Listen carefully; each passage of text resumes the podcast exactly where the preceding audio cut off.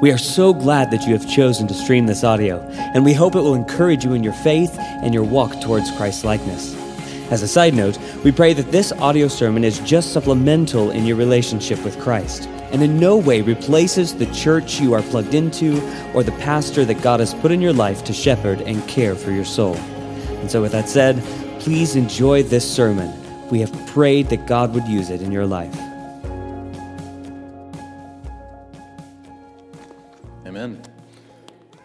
Open your Bibles to Luke chapter 4. We're continuing our series in the Gospel of Luke as we look at uh, what Luke has to tell us about who Jesus is and what Jesus has done. And today we come to a very famous passage in Scripture, the temptation of Christ. Uh, and we're going to see a number of things today. Uh, but as you're turning there, I do want to note that we've had some uh, technological difficulties this morning, so we probably won't have much on the slides behind me today. Um, I did post my outline for you note takers on Facebook. Okay, so if, if you're like a type A personality and, and you've got to have the notes and you've got to know where it's coming from and such, that is on Facebook for you on our page, so you can get that from there. Um, don't go browsing Facebook. You know, if, if you want to grab it real quick and paste it in a note, that's fine. Um, you know, Cameron and I were joking this weekend, you know whenever we tell people to open their Bibles on Sunday mornings, it might be good to say, Would you open your Bibles with me to such and such passage? And as you do, knowing that you're turning there on your phone and probably not a paper Bible, why don't you go ahead and put your phone in airplane mode? Um, and, and, so, if you know that'll keep you from the temptation to be on Facebook instead of listening to what God has to say to you this morning, go ahead and do that. I think that would be a, a great and, and uh, timely, timely word for us thinking about temptation. So, um, but uh, I'll, I'll, try and be clear with the points as, as I'm going, uh, and you can follow along. Those notes are there available for you online as well. Um, 2019 was a hard year. Uh, it was a hard year for me and my wife. Uh, maybe it was for you as well. Um, I, I, was just thinking this morning about just some of the things that happened in 2019, uh, some of the things that we experienced, some of the things that we walked through and, and how difficult of a year it was. And, and, I, and I had to write some of them down because there was so much that happened, and, and I couldn't even write it all down as I was kind of listing it out. You know, in 2019, we, we walked with more people who had experienced the horrors of abuse and, and suffering in their home life than I would ever have wanted to in five to 10 years, all in one year. And, and don't get me wrong, it, it was an incredible privilege to, to walk with hurting people in that way, and, and one that I still count a privilege. But it's hard. It's hard to see the things that Satan and sin can do to a family and to people. It's, it's hard to see the ways in which he steals, kills, and destroys in real life. In 2019, uh, we, had a, we had a niece born. My brother in law and his wife uh, had a beautiful baby girl. Uh, and, and that first day, it was just filled with so much celebration and, and joy uh, for our family. And then, and then the next day, she started having seizures, and all sorts of things started to go wrong. And, and that week was leading up to Easter. And so we spent Easter weekend in St. Louis, Missouri, in the NICU at the Children's Hospital, just terrified for her and not knowing what was going to happen. And, and I don't know if you know much about uh, Easter Sundays for, for pastors and churches, but e- e- Easter Sunday is kind of like Super Bowl Sunday, okay, for ministry. Okay, it's, it's the biggest day of the ministry calendar year. And so we're spending Easter Sunday and Good Friday, we're spending that weekend terrified, thinking that our newborn niece is going to lose her life, and uh, my brother in law and sister in law are going to be devastated, and our whole family is going to be devastated, and not knowing what to do and why God is doing this. And, and, then we're, we're also longing to be able to be here with all of you and, and missing, missing that huge weekend and all that God was going to do, and, and just hating that. And then so, so we're live streaming the service from St. Louis where we're, we're just terrified and heartbroken and, and we're live streaming the service, and all of a sudden there's a medical emergency here during the service. And we just look up at God and we're like, what are you doing? Like, what is happening? And, and this was just kind of how our year went. You know, in, in 2019, my, my grandmother on my mom's side died, and I had to preach her funeral. Uh, and, and it was a hard funeral because so many people on that side of the family ha- have no concept of knowing what it is to know Christ and walk with Him. And, and they're heartbroken, and, and it was hard. Would have been hard without some of those dynamics. In 2019, I had loved ones that, that were headed for divorce, and then I had loved ones who actually got divorced and, and saw their marriages torn apart. I, I had friends who, who fell into sin and almost destroyed their families and their lives. I had, uh, uh, I had people that I looked up to in the faith that I had benefited from that abandoned the faith entirely in 2019. And, and in 2019, you know, kind of the, the stresses of life and ministry and work and, and all these things, at some points, I, uh, you know, too often that I'm ashamed to say, I let the pressure get to me and, and I, let it, I let it make me more concerned with, with pleasing people and doing the right things in ministry than I was about prioritizing my wife, like Jesus does his bride. And so 2019 for us was just hard. It was a hard year. It was filled with trials and different kinds of temptations. And maybe 2019 was like that for you. Maybe 2019 wasn't like that you, but, for you, but maybe 2020 will be. It's kind of a hard thought, isn't it? You see, life in this post Genesis 3 broken world that is so impacted by sin that, as Pastor Cameron was noting earlier, we experience temptation in all sorts of ways uh, internally with our own hearts that deceive us, uh, externally from the world and its pressures, and then even supernaturally from an enemy that seeks to steal, kill, and destroy that which is good and true, that which is life and lasting, that which is joy filled. And so we are just left in places sometimes where we are dealing with these things in a very real way. And so I want that to set up how we look at what Jesus does, how he handles temptation, and then ultimately, not just what he has to teach us about dealing with temptation, but how he points us to what he's done on our behalf. So look with me at Luke chapter 4, and I'm going to read it for us, and then we'll kind of walk through it together. Here's what write, Luke writes for us about the temptation of Christ. And Jesus, full of the Holy Spirit, returned from the Jordan and was led by the Spirit in the wilderness for 40 days, being tempted by the devil. And he ate nothing during those days, and when they were ended, he was hungry. Understatement of the year, right? The devil said to him, If you are the Son of God, command this stone to become bread. And Jesus answered him, It is written, Man shall not live by bread alone. And the devil took him up and showed him all the kingdoms of the world in a moment of time, and said to him, To you I will give all this authority and their glory, for it has been delivered to me, and I give it to whom I will. If you then will worship me, it will all be yours. And Jesus answered him, It is written, You shall worship the Lord your God, and only him shall you serve. And he took him to Jerusalem and set him on the pinnacle of the temple and said to him, If you are the Son of God, throw yourself down from here, for it is written, He will command His angels concerning you to guard you, and on their hands they will bear you up, lest you strike your foot against a stone. And Jesus answered him, It is said, You shall not put the Lord your God to the test. And when the devil had ended every temptation, he departed from him until an opportune time. Would you pray with me one more time? Father God, we are in such desperate need of you. We're in desperate need of your Son and all that he's done fighting temptation on our behalf and, and then ultimately laying down his life for us that we might have life in you. And so, God, I ask that your Spirit would lead us this morning.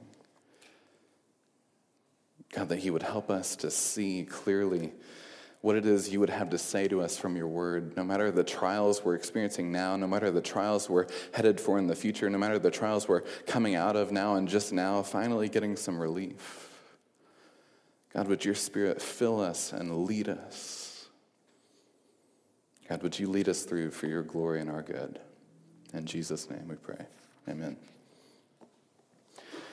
So, have you ever wondered why God lets us experience trials and temptations? I mean, when we're going through the thick of it, when we're in the muck and the mire, when we're experiencing suffering, when we're experiencing temptation, when we're experiencing these trials of, of varying kinds, as James says, have you ever just looked up and said, why, why is God doing this? Why is He letting this happen? What is God up to when life gets difficult? Is there a reason for it? Is He with us in it, and, and will it ever end? These are some of the questions we, we ask in our hearts. And in the midst of these temptations, these trials, this suffering, this pain, we, that's so constant, we, we wonder why. We may think that God is displeased with us, and that's why we're experiencing what we're experiencing. We may just think that God is not with us, and that's why we're walking through what we're walking through. We may even think that God is not actually in control, and that's why what is happening is happening right now. See, these are the furthest things from the truth. And, and I hope we'll see that clearly today as we walk through this passage together. We're going to look at four things. We're going to see that temptation happens to everyone, we're going to see that temptation has spiritual purposes, that temptation is fought with God's word, and that temptation is temporary and timely. Look with me at verses 1 and 2 as we see that temptation happens to everyone. Says, and, and, Jesus, full of the Holy Spirit, returned from the Jordan and was led by the Spirit in the wilderness for 40 days, being tempted by the devil.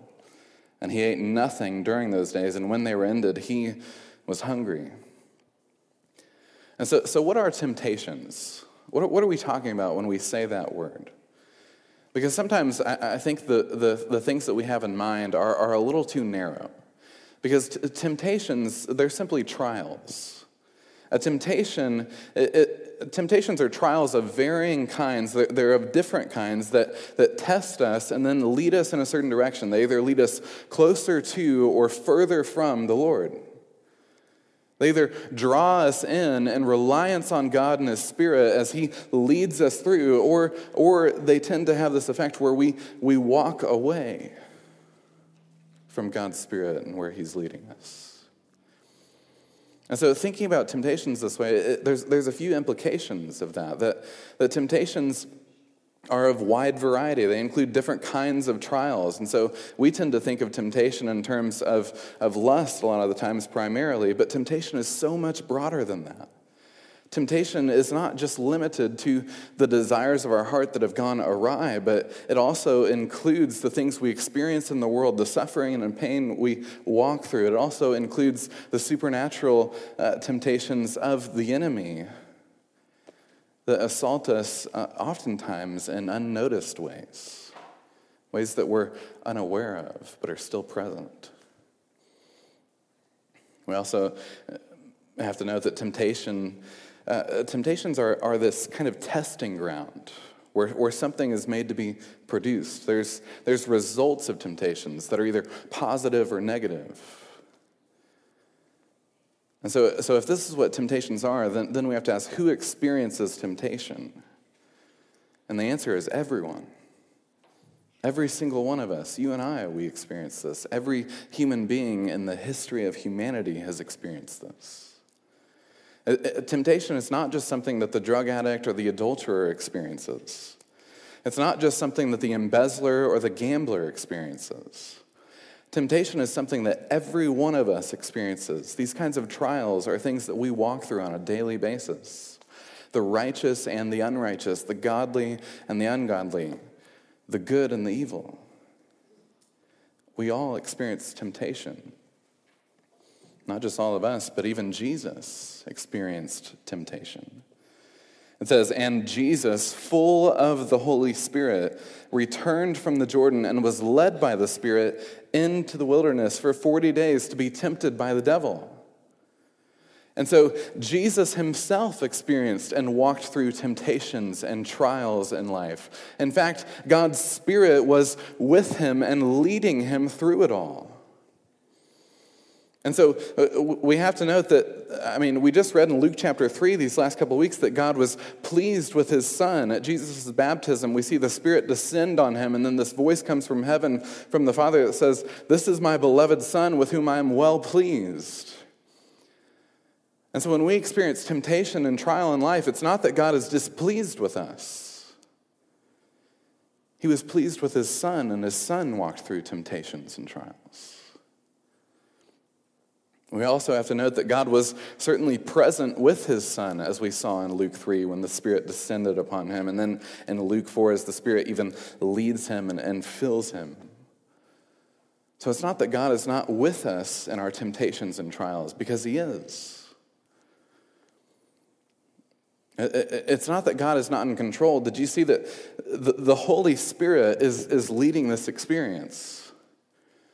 The Spirit leads Jesus out into the wilderness where the devil is going to tempt him and where he's going to experience hunger and, and exhaustion. The Spirit of God is in control this entire time. And so it's not that God is not in control when we're tempted and tried in life. In fact, oftentimes as we walk with God, God is pleased with us, God is present with us, and God is in control, leading us through it all, just as He does His Son here.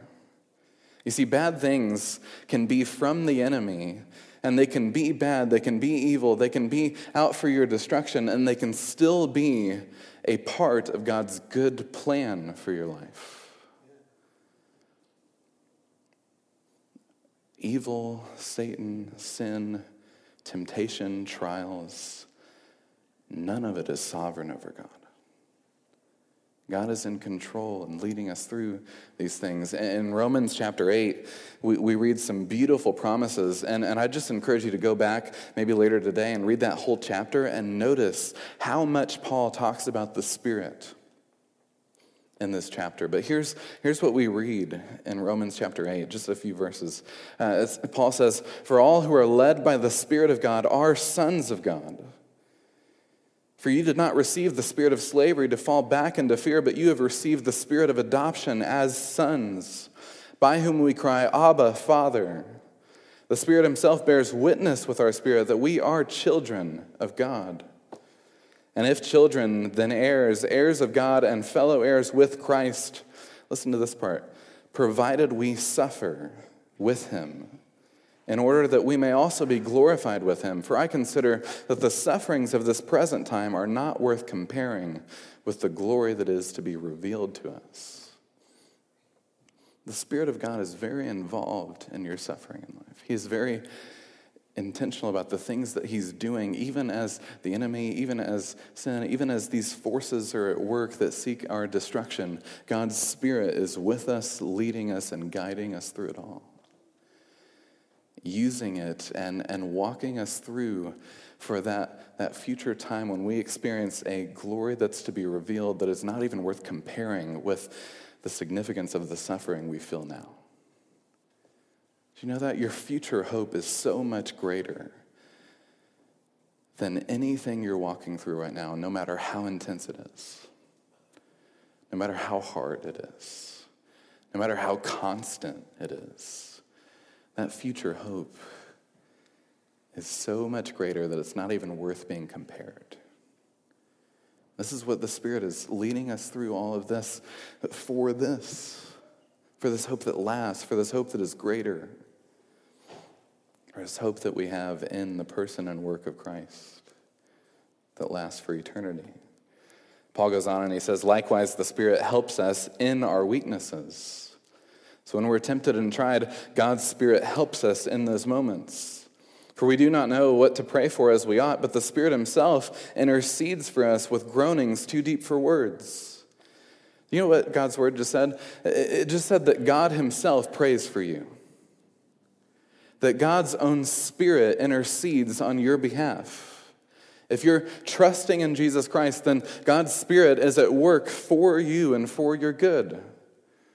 Even when you don't even know how to pray or what to pray, and, and you can't even think about praying, God's own Spirit is praying and interceding for you in the midst of your weakness, in the midst of your temptation, in the midst of your trial. And he who searches hearts knows what the mind of the Spirit is, because the Spirit intercedes for the saints according to the will of God. And we know that for those who love God, all things, without exception, without qualification, all things work together for good for those who are called according to his purpose. See, God is always at work for your good. There's never a circumstance in which God is not doing that even if you can't see it right now, even if the temptation and trial is so constant, so strong, that you can't imagine it, it is still true in those moments.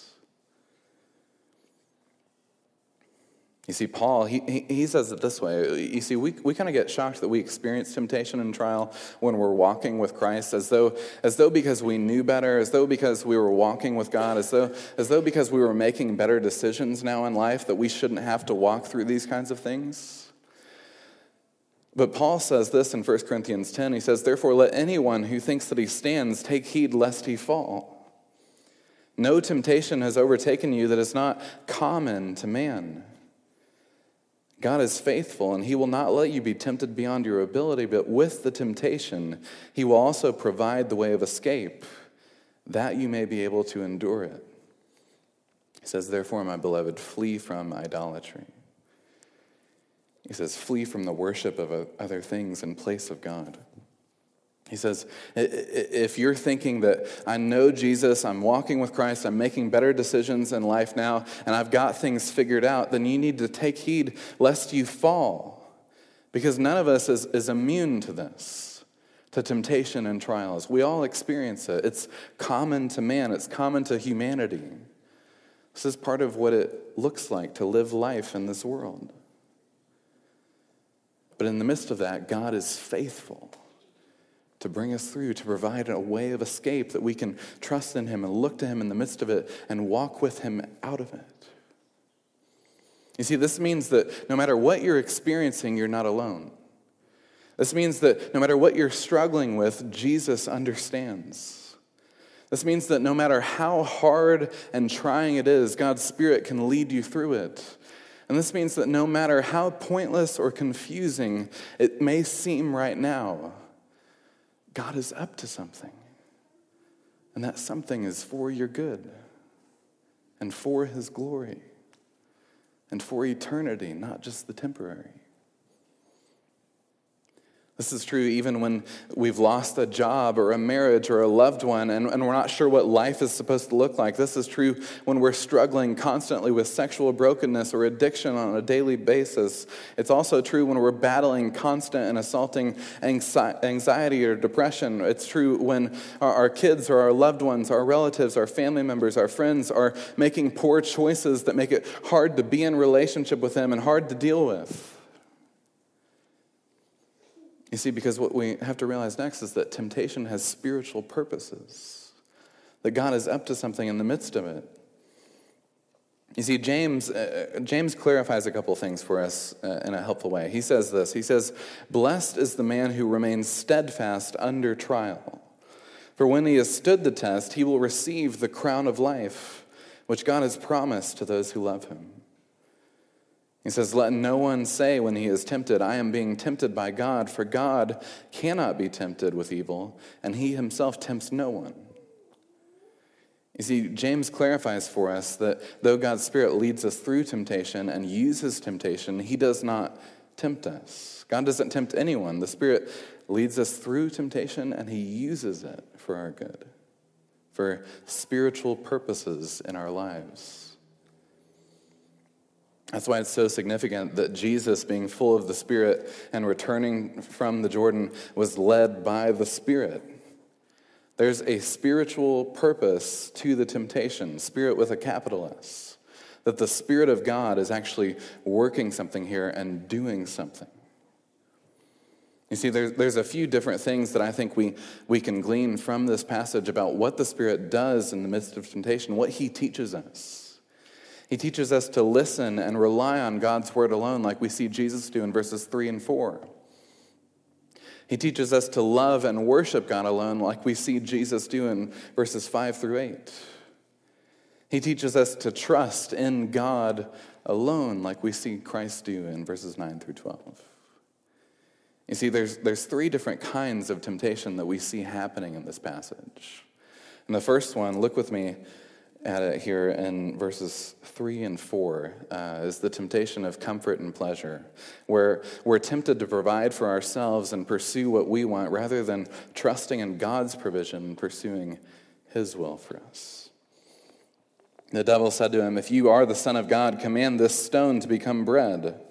So he knows Jesus is, is hungry. And so he says, Jesus, you've got the ability to do this. Just, just go ahead and feed yourself. What's the big deal? Jesus answered him, It is written, Man shall not live by bread alone. So, what is the big deal about bread, though? I mean, bread's not bad, right? I mean, some of you like keto diet people out there are probably saying, No, it can be. Okay.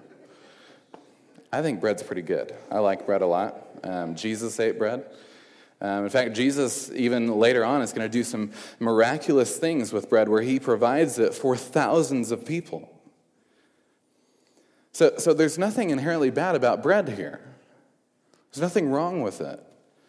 And that's the thing about temptation a lot of the times is, is the thing itself is oftentimes a, a good thing. But the problem is when it becomes ultimate. The problem is when good things become God things, because that's always a bad thing. When it takes the place of God in your life, when it becomes where you're seeking ultimate comfort, where you're seeking ultimate pleasure, when, when it becomes about you.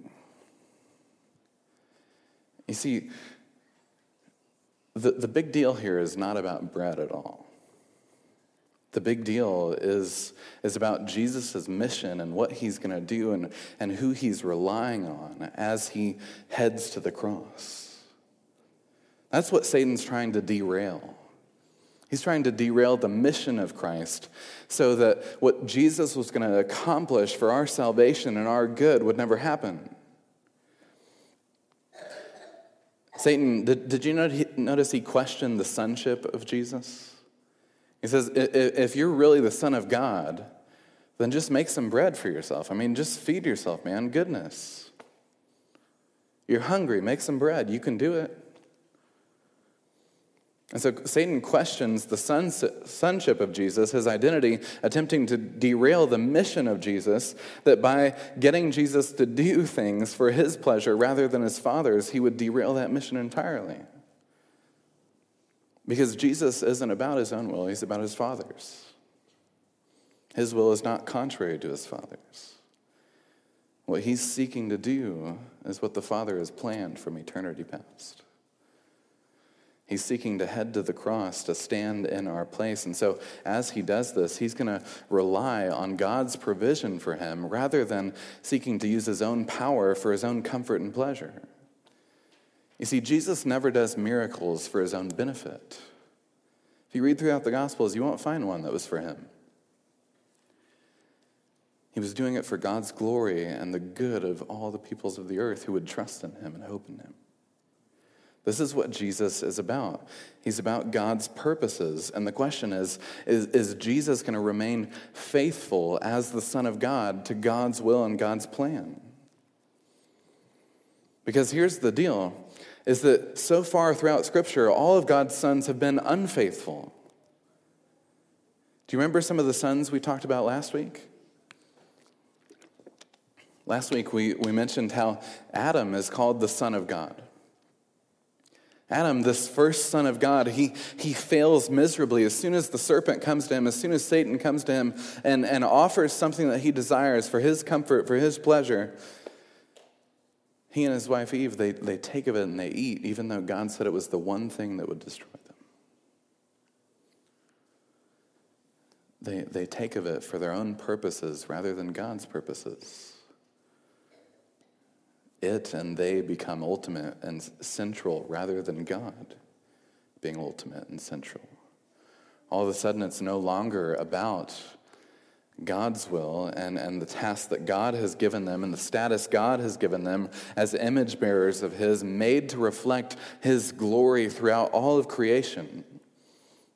Instead, they abandon that status as sons and daughters and that mission so that they can, as Satan says, be like God. The irony is, is that they were already made in God's image. And you're never more like God than when you're trusting in Him and walking with Him. You can't become more like God by walking away from Him, by doing your own will rather than His. And so, see, Adam and Eve, Adam as the first son of God, he abandons the mission and his status as the son of God. And then, then, we, then we read about Israel in the Old Testament. And Israel, I mean, goodness gracious, they were all sorts of messed up. Okay? They were very much like you and I. We think about all the problems in our lives, and then we go read in the Old Testament, we read about Israel, and we're like, oh my gosh. Israel was also called the Son of God, and, and they were meant to be this light to the nations and, and this blessing to all the families of the earth. They had been given a status as God's Son and a mission as sons. But instead of being about these things that God said would be true, they questioned God. They questioned his goodness. They rebelled against God, and they, they ended up wandering through the desert for 40 years and struggling with idolatry throughout their whole history. So Israel also failed as the Son of God, and it's significant that they spent 40 years failing and questioning God, and Jesus spends 40 days being tempted. That's not, that's not unintentional. That number that Luke uses, that, that he's illustrating here, he's trying to connect you with, with Satan coming to do the temptation, that Jesus is the new Adam who will be faithful where Adam wasn't, where humanity could not be. And he's trying to connect Jesus to Israel. He's the new Israel. He is the beginning of the new people of God who will walk with God and trust in God. And he is the only way that that is possible. He's the only one who would be faithful where all of God's sons in the past haven't. Jesus is presented as the faithful Son of God. And so the question for us is really who will you listen to in the midst of your struggle? Whose voice will be dominant? Will it be God or yours? Will it be God's voice or Satan's? Wh- whose voice are you going to listen to when you're tempted and tried? Are you going to listen to Satan who says, God, God made you this way, so just take what you want? I mean, He put that in you. Just, just take it. Are you going to listen to, to God's voice who says, I made you this way so I know what you actually need? You see, God knows what you need better than your sexual or romantic desires do. God knows what you need better than your bank account or bills do. God knows what you need better than your thoughts and emotions do. God knows what you need better than you do. He made you. In Deuteronomy 8:3, which Jesus quotes in response to Satan's temptation here, it says, And he humbled you and let you hunger and fed you with manna, which is a kind of bread God provided for his people in the Old Testament in the wilderness. It says, Which you did not know, nor did your fathers know, that he might make you know that man does not live by bread alone and then listen to the rest of the quote. But man lives by every word that comes from the mouth of the Lord. And so Jesus' response to this temptation is, is, is, I don't find life in created things, I find life in God the Creator. That's where humanity is meant to find life, is in the one who provides the bread the one who speaks words that can bring lasting and true life, whereas everything in creation can't.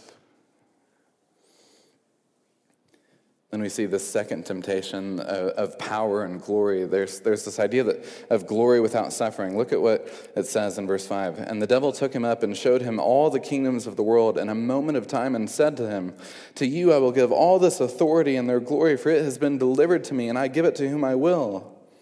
If you then will worship me, it will all be yours. And Jesus answered him, It is written, You shall worship the Lord your God, and him only shall you serve.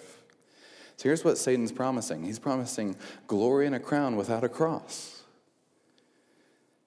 Have you noticed how often in life that temptation and trials uh, offer you something that, that you want without the hardships that it usually takes to get it?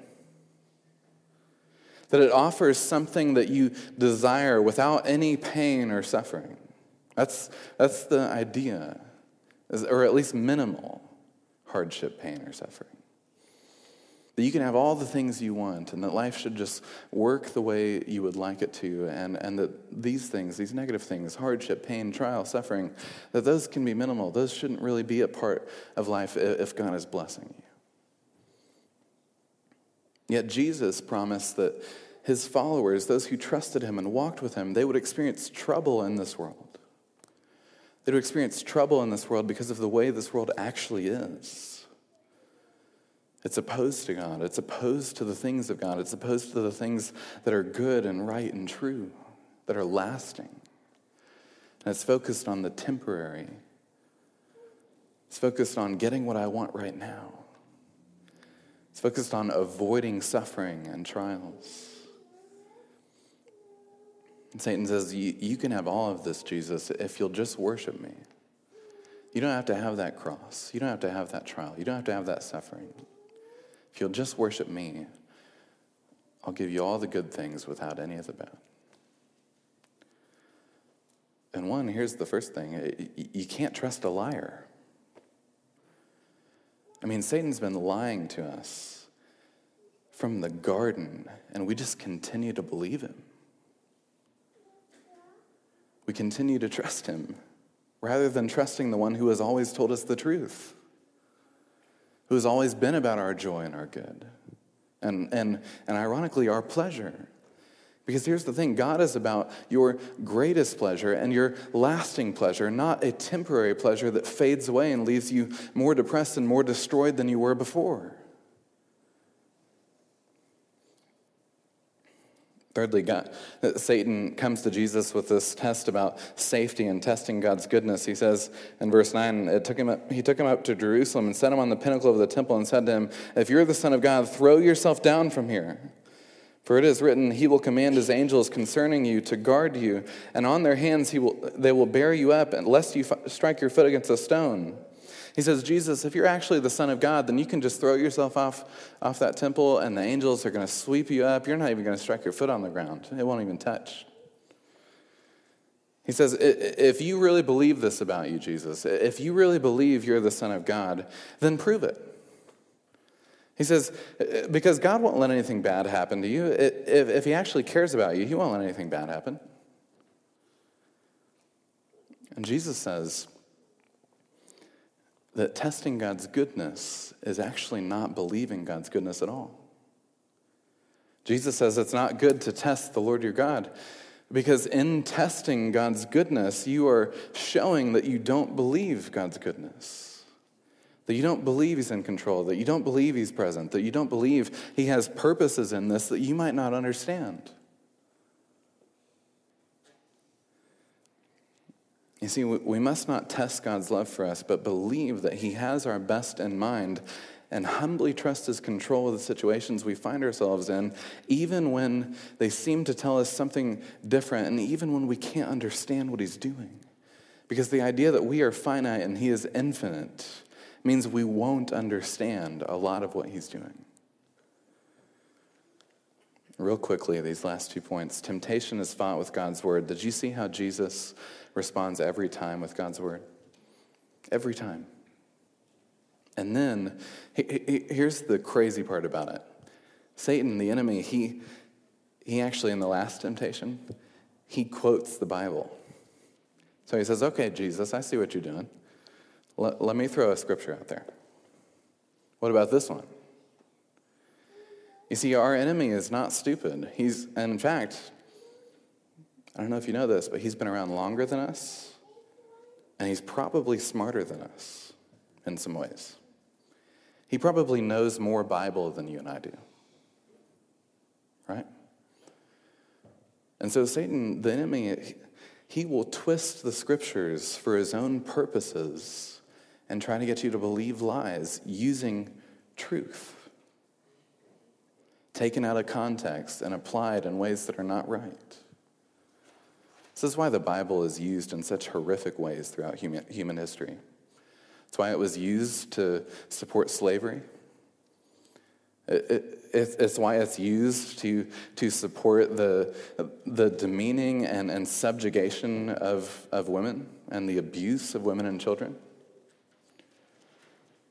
This is why the Bible is sometimes used for horrific things, because the enemy twists it and uses it for his own purposes. And that means you and I, we've got to get to know this. We've got to know this deeply. Because here's the thing it's not, when, when you face temptation and trial, just quoting a verse is not going to do it. Okay?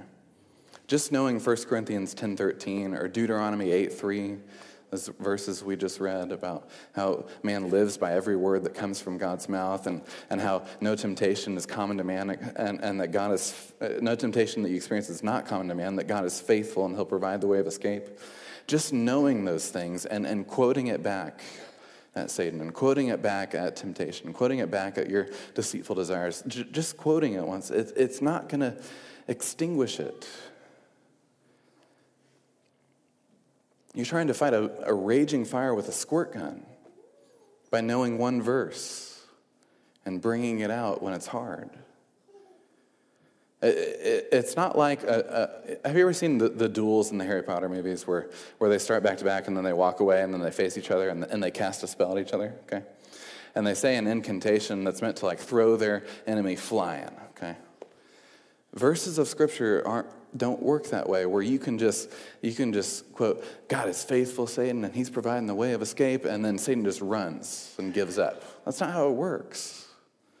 It's not an incantation you can use to conquer. Rather it tells you about the conqueror.